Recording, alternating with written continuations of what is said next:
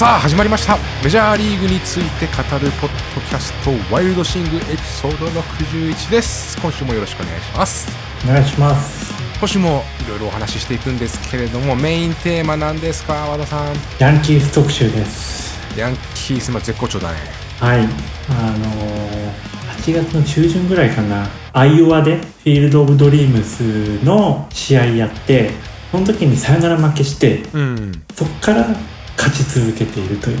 あそっか。あそこからか。はい。なんか火がついちゃったんですよそう。ねまあそのヤンキースの、まあ、今シーズンのこれまでの戦い方、うん。誤算と収穫に分けて紹介して、うん。まあ、今後の戦い方について、あの紹介できたらなと思います。はい。ということでヤンキース特集なんですけれども。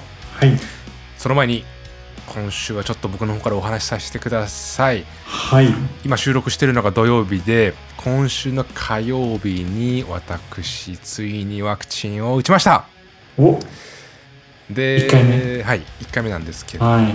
また1回目ね熱出したりしてうん。エピソードできなかったりだったんだけうんれど、うん。うんあ37点いくつ ?5?6? 37.5ぐらいだったかな。8いかなかったんだそう熱はねそんな出なかった倦怠感だねそうだとにかねまくだるいって。いう、俺もそうだった。熱は出なかったん。だあ。熱はうんうんうん。36.1とかなんかいつもより低いぐらいだったんだけどうん。えーっと1時半に打ってなんか夜の8時ぐらいからだいぶ相当ヘビーなトレーニングした日の夜ぐらいな感じになって何もしないのに、まうんうん。あ、とりあえず寝て次の日起きたらうん。もうねものすごいハードな合宿しが終わった次の日みたいな感じだった、ああ疲弊してた感じ。もう何これみたいな。ええまあそうなるよねやっぱ。立ち上がるともう気持ち悪いみたいな。そうだよね。無理してそのままずっと歩いてると多分うん。貧血になるやつ。じゃあ結構効いてたんですそで次の日の午前中もう寝るしかなくて寝て。うん。でも昼ご飯食べた後はだいぶ元気になったけれどもまあ仕事するぐらいかな。うん家でね。で次の日は軽くトレーニングしました。あでもあまあなんとか。でもさうん。あの塁間ダッシュぐらいをさうん。結構元気な時は6本7本ってやるのがうもうん4本やったら吐きそうになった。結構やるんだねダッシュ。塁間、まあ、体調も体調だったからうん。緩めに走って4本目本気でダッシュしたんだよ。うん。そしたらもう私も吐きそうってなった。ええあれ薬は飲んだの？いやー熱出なかったから飲まなかったよ。あそっかそっか。もうすげえスタンバイしてたけど。ああちょっと2回目は怪しいね。そこまで反応したら。まあ何が言いたいかっていうと皆さん無理をしないようにという。のを伝えたい、ね。うん。ちょっとつ打った次の日とかは仕事とかトレーニングとか無理なので。そう。確実に無理まあ人によっちゃね平気かもしれないけど。で僕は2日後にやっちゃったけど本当は良くないと思う。うん。そうね。体に非常に負担だったと思うからまあ1週間ぐらいはおとなしくしてろって言われてるみたいなんだけど、うん。まあ、1週間我慢できないくても3日4日はおとなしくしていた方がいいかと思います。はい。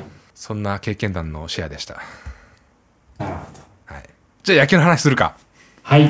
今週のハイライト今週のハイライトは一つがタイガースの ミゲル・カブレラ選手が通算500号を打ちました。うん。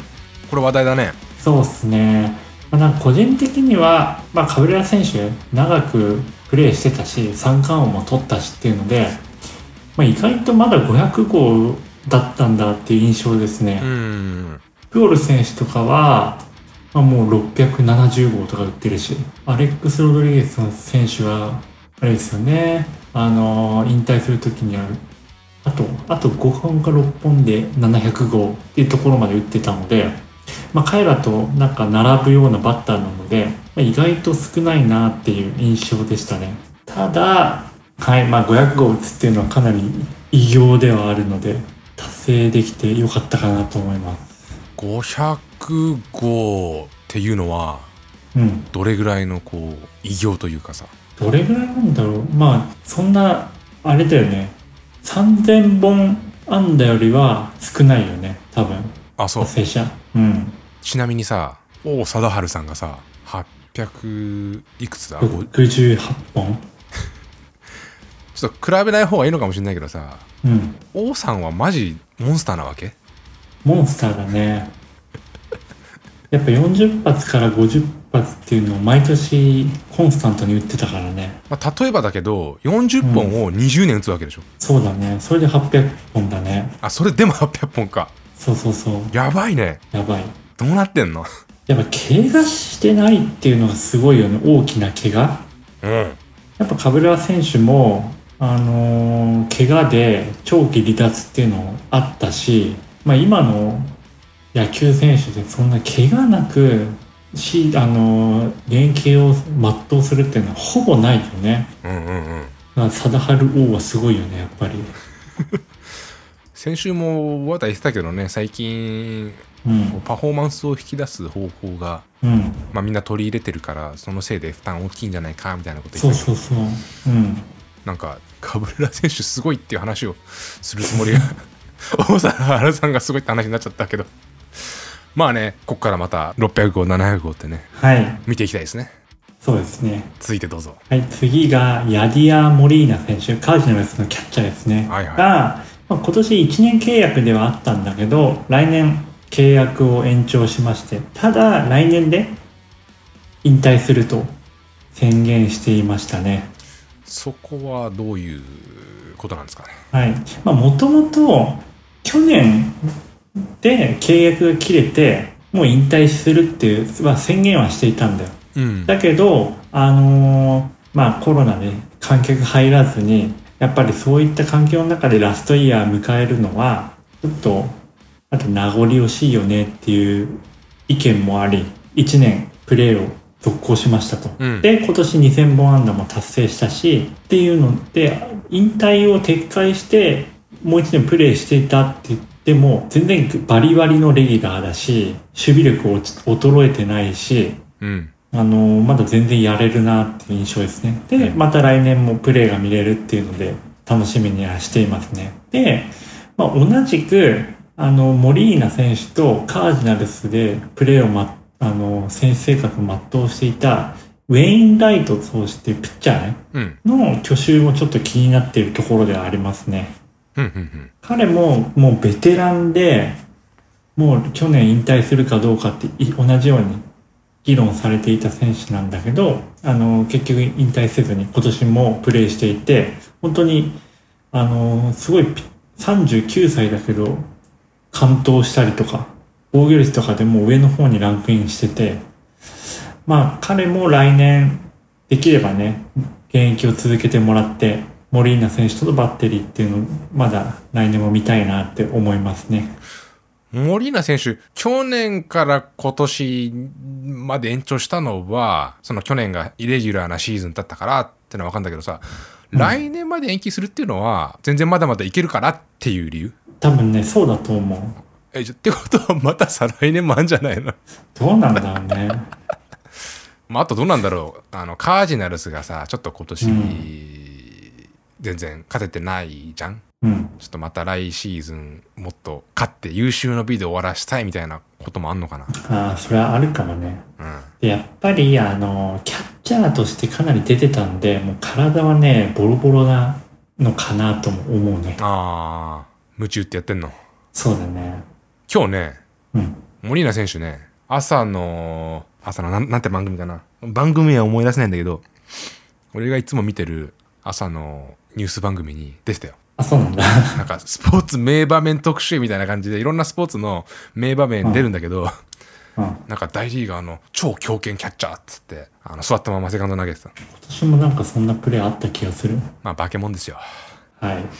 で、こっからは日本人選手のお話ですね。はい。筒香選手、パイレーツに移籍して、その後、かなり調子がいいですね。覚醒だよ、覚醒。うん。4本ホームラン打ってて、そのうち3本が代打のホームラン。ですね。まあ、もともとあのちょっとね、レイズから指摘されてたのが、速球ファストボールにどうも対応できないっていうところであったんだけど、まあ、最近のプレーを見る限り、なんか自分のスイングとかにも自信をつけているような感じがして、日本時代と同じような、なんかあ安定感というか、アプ,、あのーアプローチで打席に臨めているような気がしていますね。タイミングしっかり取れてる感じだよね。そうそうそうそうそう。ちゃんと、なんか自分のタイミングでスイングできてるよね。う。うん。いしっかりと。やー、すごいな。うん。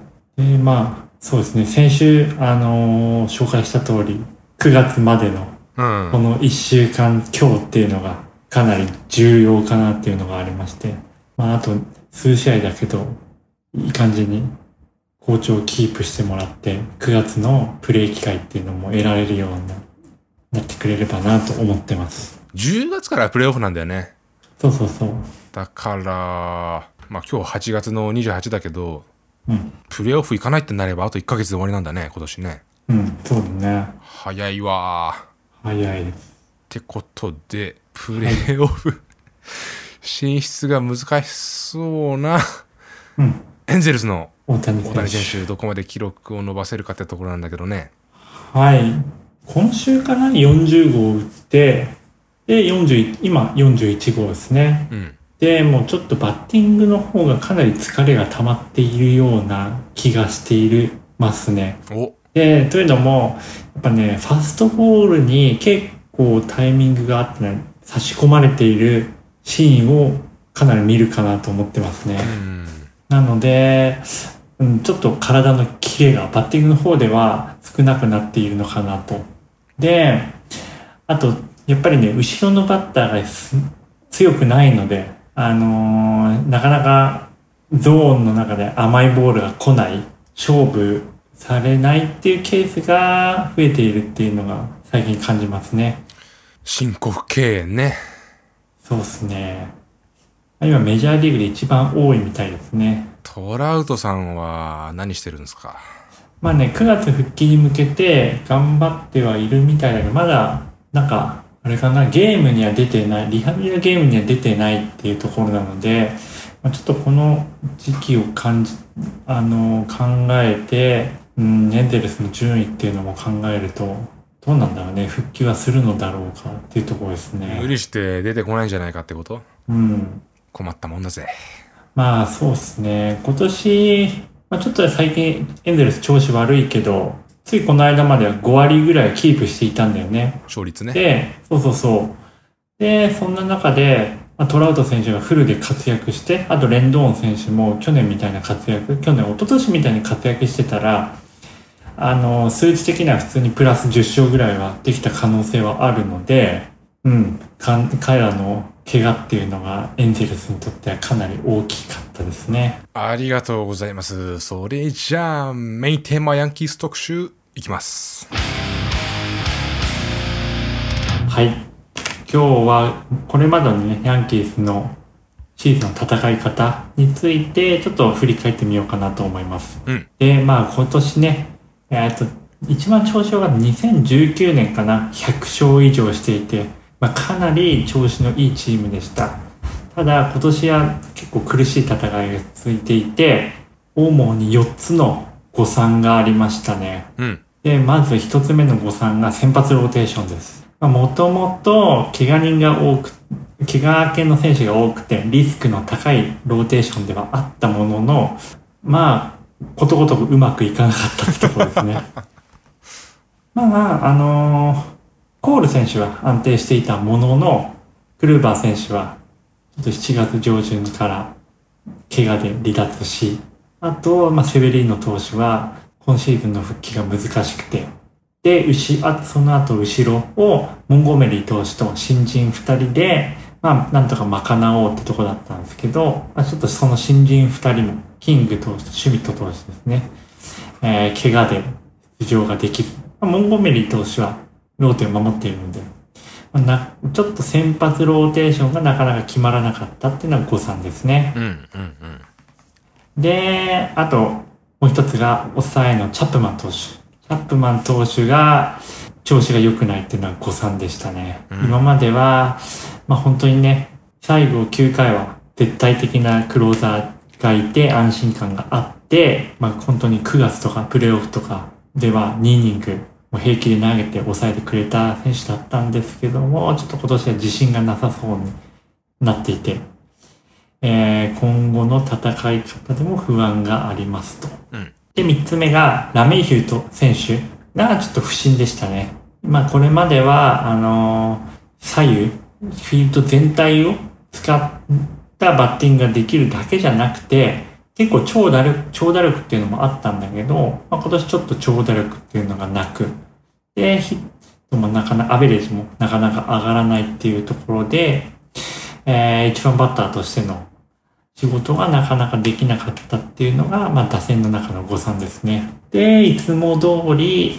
ヒックス選手、トーレス選手、ボイト選手、アースラ選手といった、今年も怪我人が超切り立つっていうのが多くて、そこでのやりくりっていうのが大変だったっていうのが、まあ、今年の大きな誤算になりますね。まあこれらもあってうん。7月まではねだいぶ負けてて一時期はあれ4位まで行ってたっけ？そうだね。トロントにも負けていたよね。ねまあ本当に7月中旬ぐらいのレッドソックス戦あたりかな。本当に打線がひどくて、ジャッジ選手と不調のラメイヒュー選手ぐらいしか開幕時のメンバーがいないっていう感じでしたね。いやいやそれがねこれから話す収穫もあってはい。絶好調なわけなんですけどはい。まあ収穫が4つです。うん中継ぎ投手ですね。まあ先発ローテーションが、そのコール選手とモンゴメリ選手を除いて、なかなかね、長いイニング、怪我で、えー期待した働き方ができていないっていう中、で、あとチャップマン投手が自信喪失しているっていう中で、右のグリーン投手、ロワイシアガ投手、あとシーズン途中で獲得したペラルタ選手、左ピッチャーですね。はいこの3人がかなり頑張っています。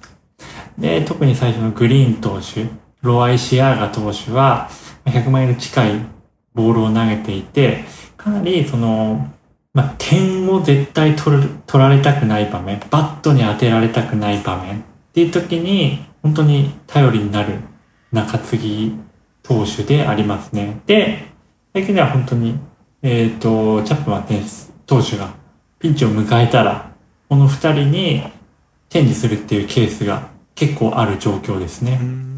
はい。で、収穫の二つ目が、コルテス投手ですと。で彼は、去年、シアトルにいて、まあ、あの、それほど活躍はできずに、まあ、ヤンキースに今年来て、まあ、そんなに期待はされていなかった投手なんですけども、最近かなり、あの安定したピッチングをしていて、もともと中継ぎだったんですけど、今、ローテーションに入っていますと。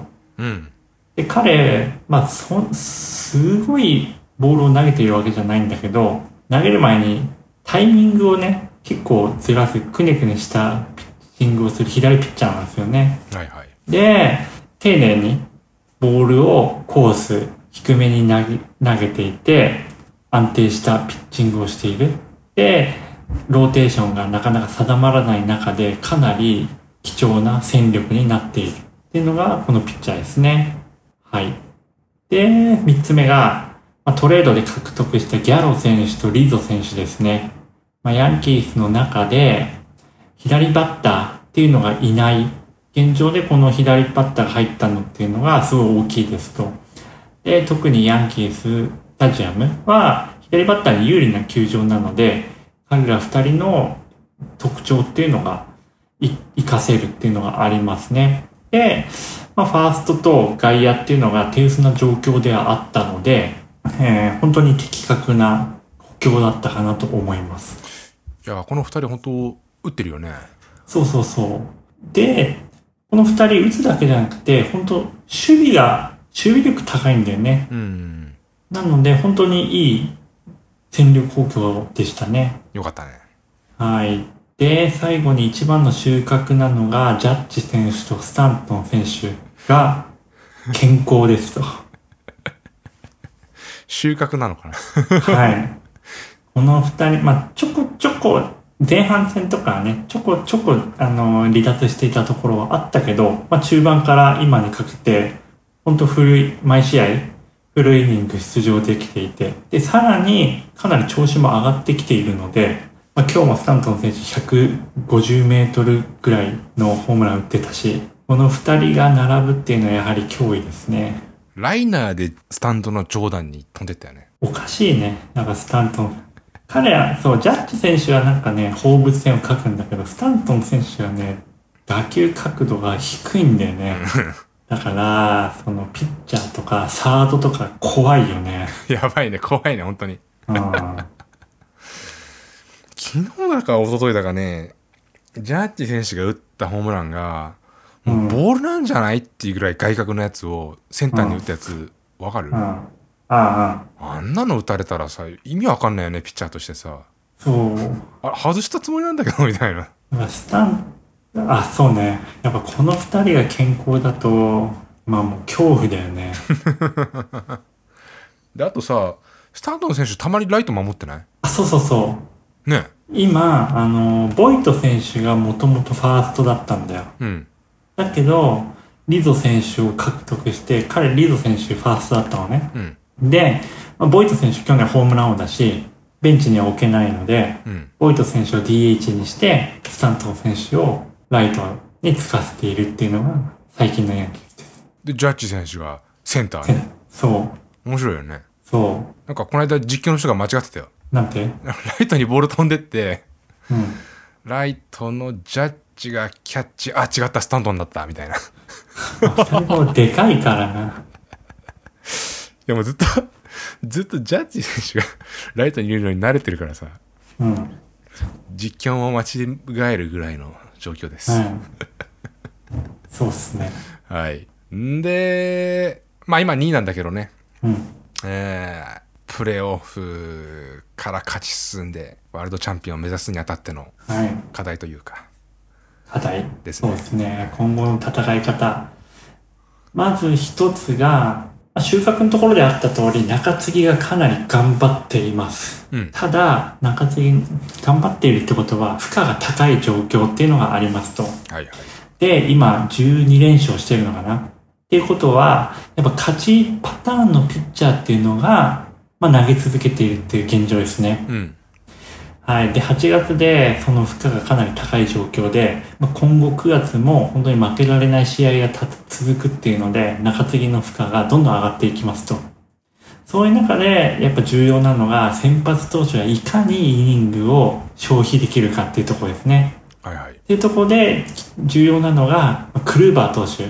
まあ、7月に怪我して、ずっと離脱している状況だけど、もうバッターを相手に投げている、リハビリをつしているっていうところを、あの聞いていますと。うんなので、まあ、9月上旬とかに復帰すると思うので、このクルーバー投手が、あの、怪我前のパフォーマンスをどれだけ発揮できるかっていうところが注目ポイントかなと思っています。なるほどね。で、もう一つが、チャップマン投手。うんやっぱり、プレーオフを戦うにあたっては、その最後を締める、クローザー、絶対的なクローザーっていうのは、もう必要条件ですね。うんなので、彼がどれだけ9月に調子を戻せるか。まあ昨日かな ?300 セーブを上げて、まあ、少しずつね、あのーパフォーマンスを戻しつつはあるんだけれども、まあ、9月に、まあ、どれだけね、えー自信を取り戻せるかっていうのは注目ポイントかなと。はいはい。で、最後に、スタントン選手の健康状態ですね。大丈夫じゃないの？もう。わからない。油断はできません。まあ、今までスタントン選手ね、DH だったんだけど、それはもう怪我のリスクを減らすために DH にしてました。それがもう、今そのね、えーまあ、パンドラの箱を開けてしまったというか、最後の手段、守備やらせるっていう。彼に指示をつかせる。まあ、もともとね、彼は肩強いし、あの、ゴールドグラブ取ったことあるのかな？守備はいい選手であったんだよね。うんうん。その分、ハッスルしてしまい、変な怪我をしてしまわないようにするっていうのが、まあ、ちょっと着目点というか不安、不安点、うんうん。まあ、今後どうなのかってところですね。はい。はい。以上でよろしい？はい。ちょっと一つ付け加えたいんだけどさ。うん。俺たち、レッドソックス特集した瞬間に調子落としたじゃん確かに。ヤンキースもこのエピソードをリリースした瞬間にそうなんだよ12連敗とかなっちゃわないように願ってますそうだね。まあ、やっぱりね、あの、連勝ってね、しすぎると良くないんだよ。おどうして？まあ、その時は、やっぱね、あのまあ、かなりエキサイティングだけど、うんうんやっぱりか反動が来るよね。大きい連勝すると。何その中継ぎも、そう、中継ぎの負荷もそうだしう、んうんあと気持ち的にも、やっぱり勝勝っていると緊張感ずっと続くんだよね。あ負けると、その、いい感じに主力を休ませられたり、あうんあちょっと今日はこうだったけど明日から頑張ろうみたいな。気持ち的にも、ちょっと一区切りとかつくんだけど、やっぱ勝ち続けると、一度負けた時の反動がね、来るんだよね。もうずーっと糸がビーンって張ってる感じなんだよねそうそうそう。そこが、まあちょっと今後どうなのかなってとこですね。それもでかい課題だねはい。まあちょっと、レッドソックスの二の舞になるのかどうかっていうところもはい注目ポイントですね。はいということで以上です。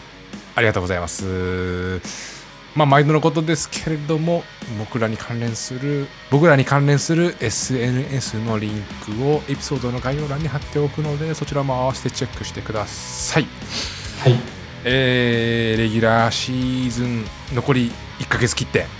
えープレーオフっていうめちゃくちゃ面白いところになってきました。今後も引き続きはいチェックよろしくお願いしますありがとうございますはい。ありがとうございます。